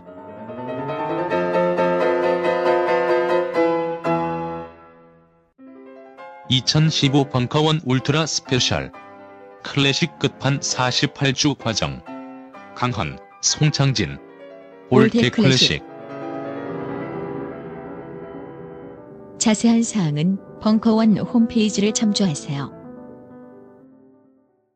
그 제가 세 가지 코드만 알자라고 이제 아까도 말씀드렸는데 딱 세 가지예요. 1950년대를 좌지우지했었던 어떤 공포와 관련된 핵심적인 거는 첫 번째 핵공포고 두 번째가 메카시즘이고 메카시즘 이제 세 번째라고 말씀드렸고 두 번째가 이제 외계인이고 세 번째가 이제 메카시즘인데 이렇게도 정리할 수 있어요. 핵공포라는 것은 결국 죽음에 대한 공포이자 생물학적인 것들을 계속 건드리는 원리로 나아가게 돼요. 그래서 이런 핵공포를 다루고 있는 영화들은 어떤 고지라나 이런 걸 통해서 재해, 재앙, 이런 거대 괴물 서사를 만들어내기 시작을 하고 그것이 자연적으로 생물학적인 위협을 주는 상태까지 빠지는 이야기로 발전을 해요. 그래서 핵공포는 죽음을 건드리고 생물학적인 것과 연결되는 지점을 만들어냈고요. 외계인은 그러니까 타자에 대한 공포 혹은 이방에 대한 공포를 그 강화시키면서 보통 외계인들이 침입을 하게 되면 50년대 때 그 영화로 만들어진 것 중에 오늘 보여드리지는 않습니다만 H.G. 웰즈의 우주전쟁도 포함되어 있거든요. 50년대 때 만들어졌었는데 이 영화들은 결국 외계인들과 한바탕 전쟁을 벌이게 되는 전쟁을 건드리게 되는 서사로 나가게 돼요. 그래서 외계인은 타자에 대한 공포를 건드리게 되면서 그 전쟁학 쪽으로 발달을 하게 되는 과정들을 보여주고요. 따지고 보면 이런 영화들은 계속 끊임없이 리메이크가 되는 것들 중에 하나이기도 하죠. 핵에 대한 것들도 그 제가 좋아하는 조단테 영화 중에 마틴이라고 하는 영화가 있거든요. 많이 알려지지 않은 영화이긴 한데 핵공포에 대한 정말로 뛰어난 조단테 영화였었어요. 조단테는 이제 스필버그 사단이면서 그렘린 같은 영화들을 만들면서 우리한테 약간 귀여운 이미지로 하게 돼 있습니다만 사실 그렇게 무시될 감독은 아님에도 불구하고 좀 저평가받은 인물 중에 하나가 조단테라고 생각을 하는데 나중에 80년대까지 계속 그런 핵공포에 대한 영화들이 끊임없이 만들어져요. 터미네이터도 사실은 핵공포에 대한 영화죠. 아까 매트릭스도 핵공포를 다루고 있다고 말씀드렸던 것처럼 사실 현재 만들어지고 있는 여전히 많은 SF들 중에서도 핵이라고 하는 것들은 미래를 멸망시키게 될 묵시록으로서 계속 반복돼요. 혹성 탈출도 1969년도에 첫 작품이 나왔었는데 이 작품도 역시 핵이죠. 그렇잖아요. 저희가 진짜 무서워하는 공포 영화 어렸을 때 봤던 것 중에 저거 보고 제일 무서워하는 영화 뭐였냐라고 물어보시면 저는 혹성 탈출 꼽아요. 이렇게 원숭이들과 뭐 티격태격 하는 거 뭐 그냥 그렇게 봤다가 맨 마지막에 자이언 여신상에 보이면서 그 찰턴 헤스턴이 니들이 이랬단 말이야 하면서 고함 지르는 그 장면은 여전히 소름 끼치게 제 머릿속에 남아 있는 엔딩 중에 하나였었거든요.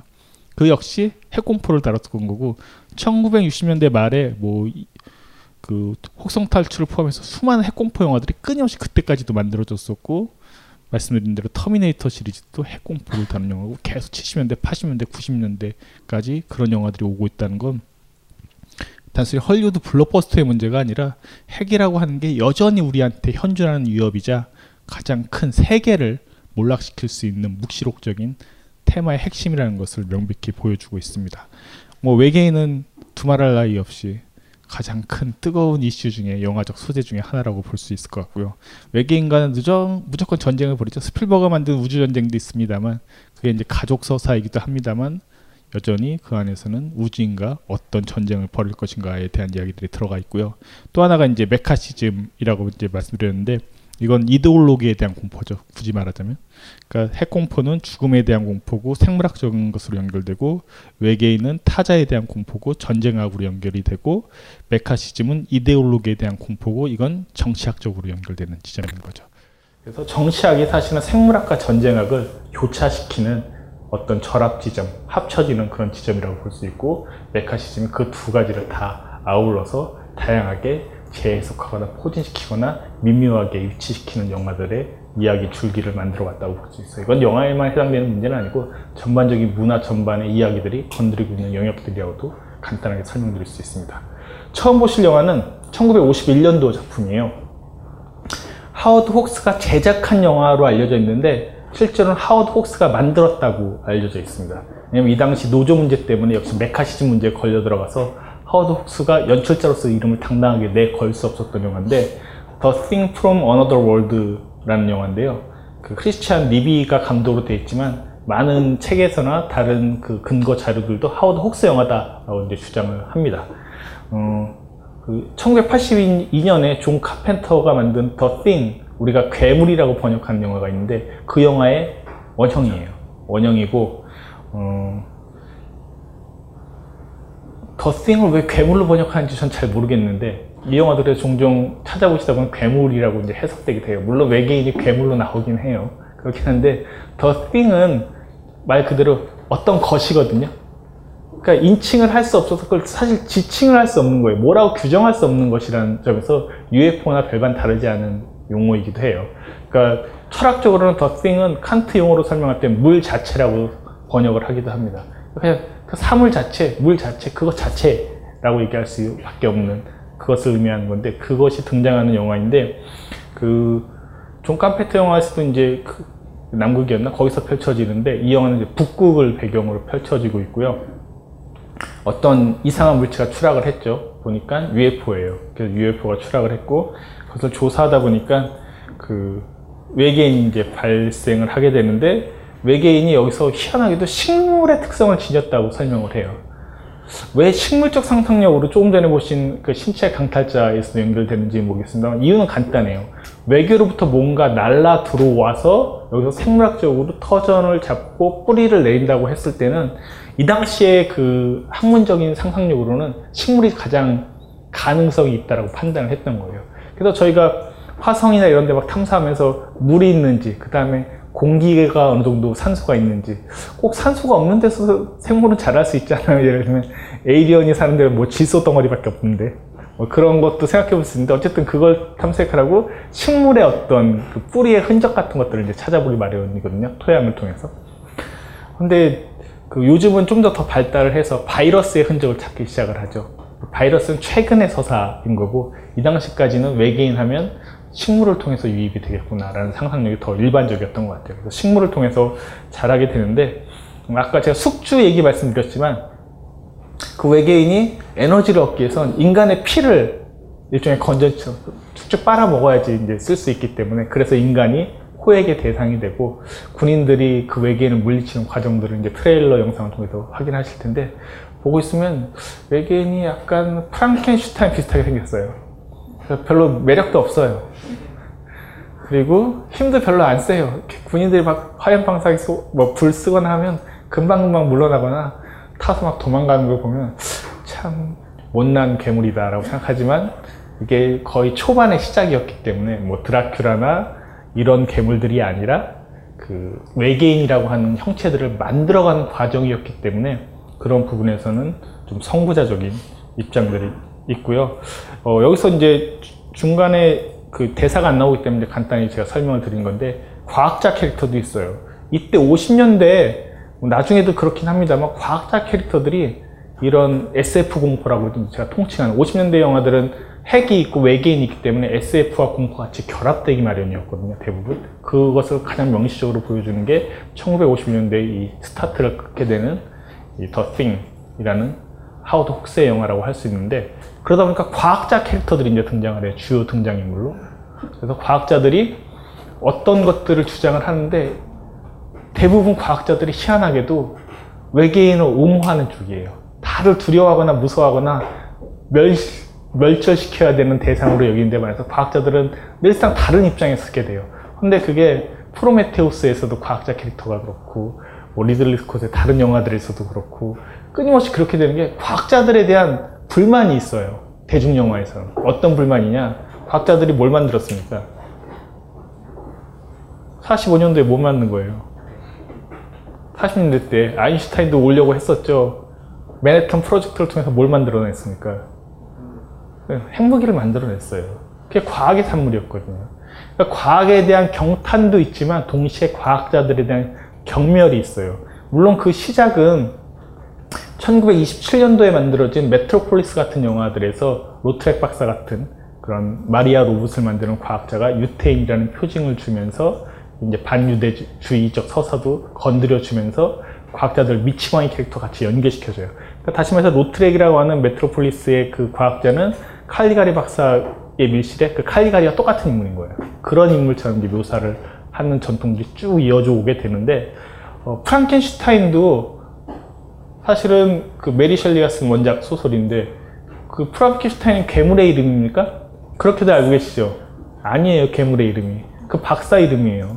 프랑켄슈타인 박사가 어떤 여성의 자궁을 빌리지 않은 비자연적인 방식으로 과학에 의해서 창조물을 빚게 되는 건데 그게 바로 괴물이에요.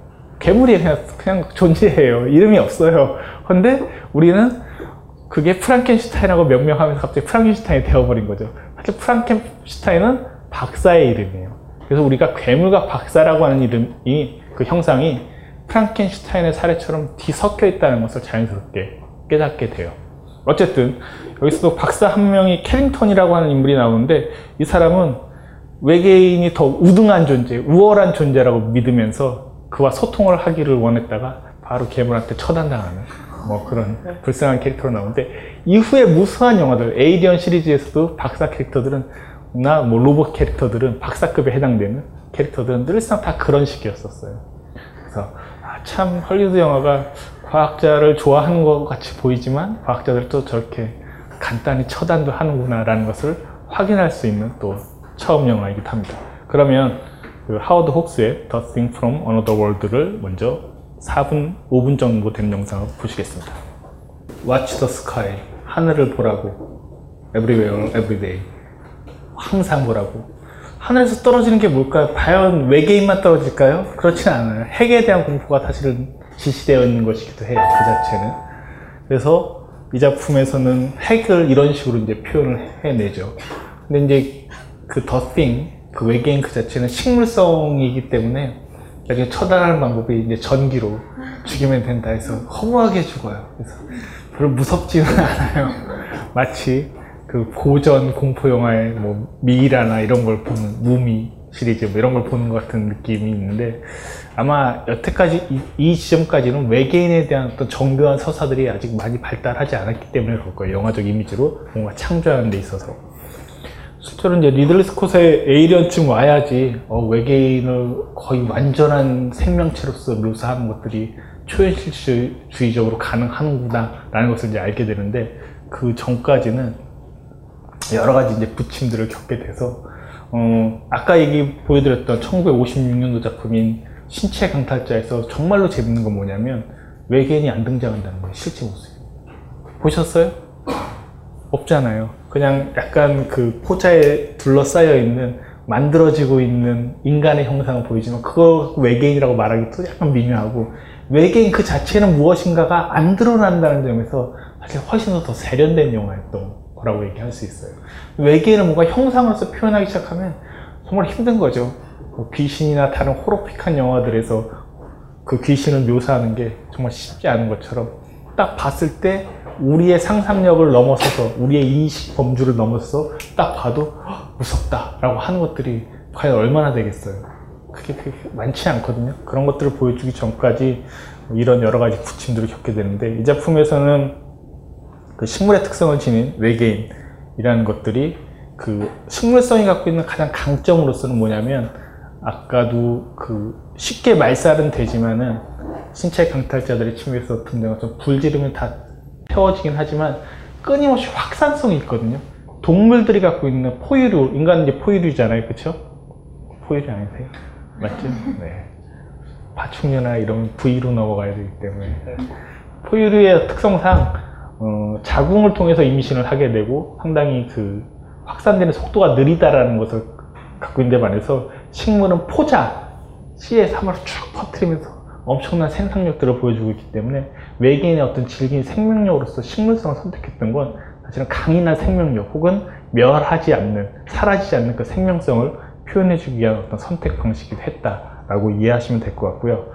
어, 그런 영화들이 이제 이때 만들어졌다가 어, 이 영화는 보시다 보면 아까 이제 이렇게 담요를 외계인이 쭉 팔글 때 갖고 있었던 그 여자 캐릭터나 그 여자 캐릭터를 중심으로 한 다른 인물들이 약간 스크롤버 코미디 같이 대사를 읊는 장면들도 볼 수 있는데 그러면서 그렇게 무섭지는 않아요.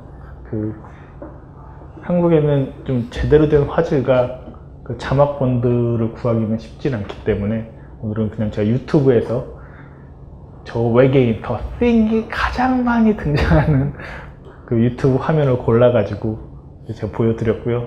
검색해서 보시면 저 제목을 치시면은 또 다른 영상들이 조금 있으니까요. 또 과학자 이렇게 나가 떨어지는 것도 있으니까 한번 심심할 때 유튜브 한번 검색해서 찾아보시기 바라고요.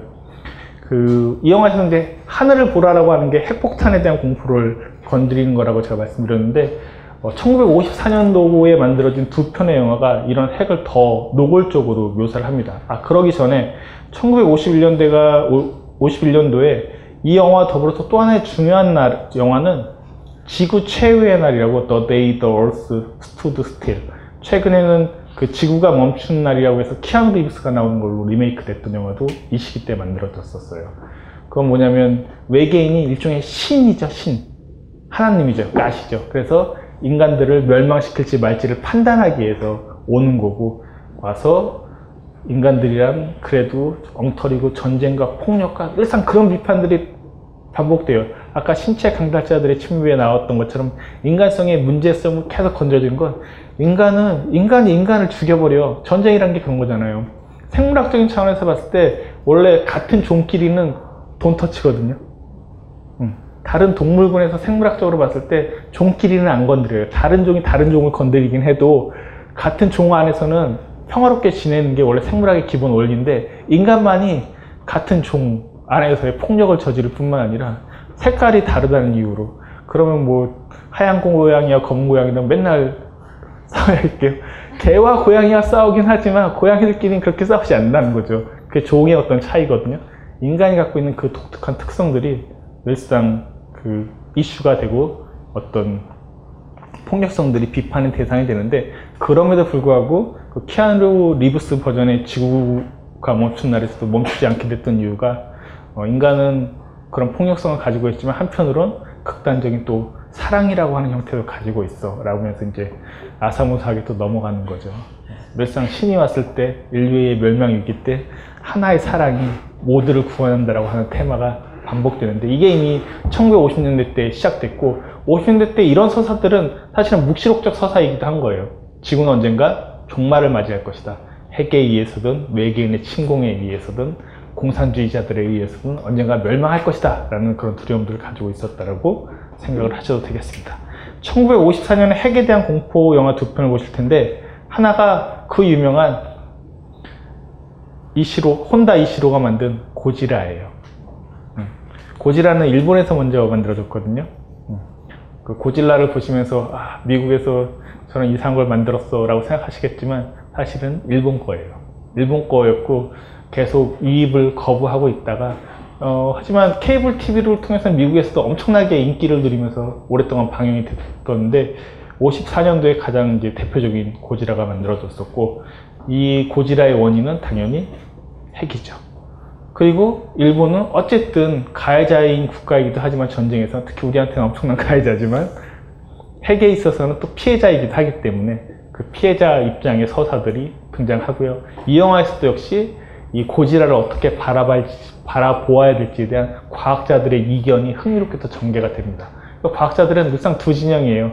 빨리 이 위기를 멈춰야 돼! 라고 하는 과학자와 아, 그래도 저 고지라가 희귀종이니까 한번 연구를 해봐야 되지 않겠는가 라는 그 입장들이 늘상 어떤 갈등을 이룬다는 점에서 보면 아, 우리가 우리 인류 전체가 다 그렇죠. 한국도 그렇잖아요. 뭐 스마트폰이 한국이 세계 최고다. 인터넷이 제일 빠르다. 늘상 자랑하잖아요. 전 자랑할 거 아니라고 생각하거든요. 뭐 빠른 게 그렇게 중요한가요? 적당히만 속도만 되면 되잖아요. 불편함만 없으면 되는데 빨라야지 빨라서 우리가 뭐 엄청나게 잘 사나요? 그런 거 전혀 아니거든요. 뭐 LTE여서 뭐 기가여서 뭐 더 삶에 나아지시는 거 있으신가요? 전혀 그런 게 없거든요. 마치 그런 어떤 과학적인 진보가 뭐든지 해결해 줄 거라고 주는 그 유토피아적 서사는 정말 위험한 것 중에 하나예요. 제가 좋아하는 철학자 중에 지푸라기 인간을 쓴 존 그레이라고 하는 영국의 그 철학자가 쓴 그 지푸라기 인간이라는 책을 보면 한국에서는 뭐라고 번역됐더라? 다르게 번역됐는데 그 노자의 도덕경에서 이제 인용해왔던 책인데 그 호모 뭐였었나 번역되어 있는 게 어쨌든 존 그레이라고 해서 화성 나, 금성 썼던 존 그레이 말고 그 영국의 정치 철학자 존 그레이가 있어요. 그 사람이 쓴 책을 보면 그런 얘기를 해요. 테크놀로지에 대해서. 테크놀로지가 테크놀로지를 둘러싼 비판을 할 때 많은 사람들이 이렇게 한다는 거죠. 아, 그 기계는 좋은데 그 테크놀로지 훌륭한 것인데 인간이 잘못 사용했기 때문에 제대로 사용하지 못해서 그래서 문제가 된 거야. 뭐 핵 에너지도 괜찮은 건데 인간이 잘못 사용해서 그런 거야. 그러니까 잘 사용하면 해결될 거야 라고 말한다는 거죠. 무수히 듣는 얘기 중에 하나잖아요. 그러니까 뭐 스마트폰도 애들이 쓰면 나쁘다라는 얘기가 계속 나오고 있는데 그것들에 대해서도 아 이게 잘 사용하면 좋은 물건인데 제대로 쓰지 못해서 그런 거야.